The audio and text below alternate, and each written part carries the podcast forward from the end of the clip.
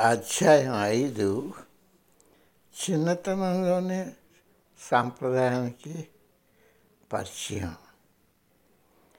తన ఎనిమిదవ సంవత్సరంలో తన ఎనిమిదవ సంవత్సర ప్రాయంలో బాబా గారి పిలుపుతో రజనీకాంత్ ఆకర్షింపబడ్డారు. అతని ఇంటికి దగ్గరలో ఉన్న ఒక కొండ ఎక్కమని కేవలం ఒక శక్తి ప్రేరేపించింది. తన ఆప్తమిత్రుని తనకు తోడుగా రమ్మన్నాడు. కానీ అతడు నిరాకరించాడు. అందుచేత తను ఒక్కడే వెళ్ళాడు. అతను కొండ ఎక్కాడు. మధ్యలో ఒక గుహ ఉంది. దాని బయట ఒక బట్ట ఆరవేసి ఉంది. అది తనకొక సందేశంగా కనిపించింది.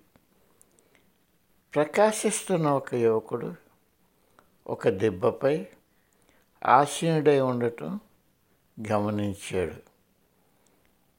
ఇంకొక వృత్త సన్యాసి నేలపై కూర్చుని ఉన్నాడు. ఆ యువ సన్యాసి రజనీకాంత్ని ఆశీర్వదించి నుదుటిపై విభూతి దిద్దారు. ఇది చాలా మంచి శకునమని తను ఆశీర్వదించిన సన్యాసి సామాన్యుడు కాదని ఆయన గ్రహించాడు. ఆయన బాబాజీనా? అని నేను అడిగాను. ఇంకేమనుకుంటున్నావు? అని ఆయన నవ్వుతూ ప్రశ్నించారు. నేను అవునని చెప్పి నిర్ధారణ చేశాను. రజనీకాంత్ గత స్మృతులను గుర్తు చేసుకుంటూ కళ్ళు మూసుకున్నారు. ఆయన కళ్ళు తెరిచినప్పుడు అవి చెమర్చి ఉన్నాయి.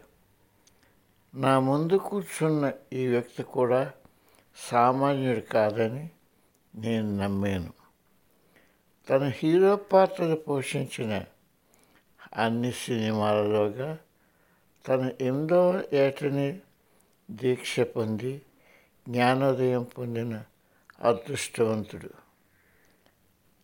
అందున హిమాలయ గురువులో అత్యంత సూక్ష్మ చేత. అందులోనూ హిమాలయ గురువుల్లో అత్యంత శ్రేష్ఠుని చేత. ఒక విధంగా ఆయనపై నా ఆకర్షణ ప్రత్యేకమైనది. సంప్రదాయానికి ఆయన చిన్నతనంలోనే పరిచయం అయ్యారు ఏమాత్రం జంకకుండా ఆయన కష్టాలతో క్లిష్ట పరిస్థితుల జీవితం కొనసాగించారు ఆయన తన ఫ్యాన్స్కు సూపర్ హీరో సూపర్ స్టార్. ఆయన ఏది కోరితే అది అతనికి అందేది.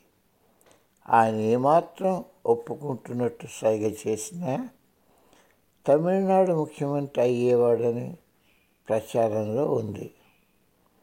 పెద్ద పెద్ద రాజకీయ నాయకులు ఆధ్యాత్మిక పెద్దలు ఆయనతో ఉన్నట్టు ప్రజలకు కనిపించాలని దానితో వారి పరపతి పెరుగుతుందని ప్రయత్నాలు చేశారు. ప్రపంచంలో కోట్లాది ఫ్యాన్స్ ఆయనకు ఉన్నారు. జపాన్లో ప్రజలకు ఆయనంటే పిచ్చి.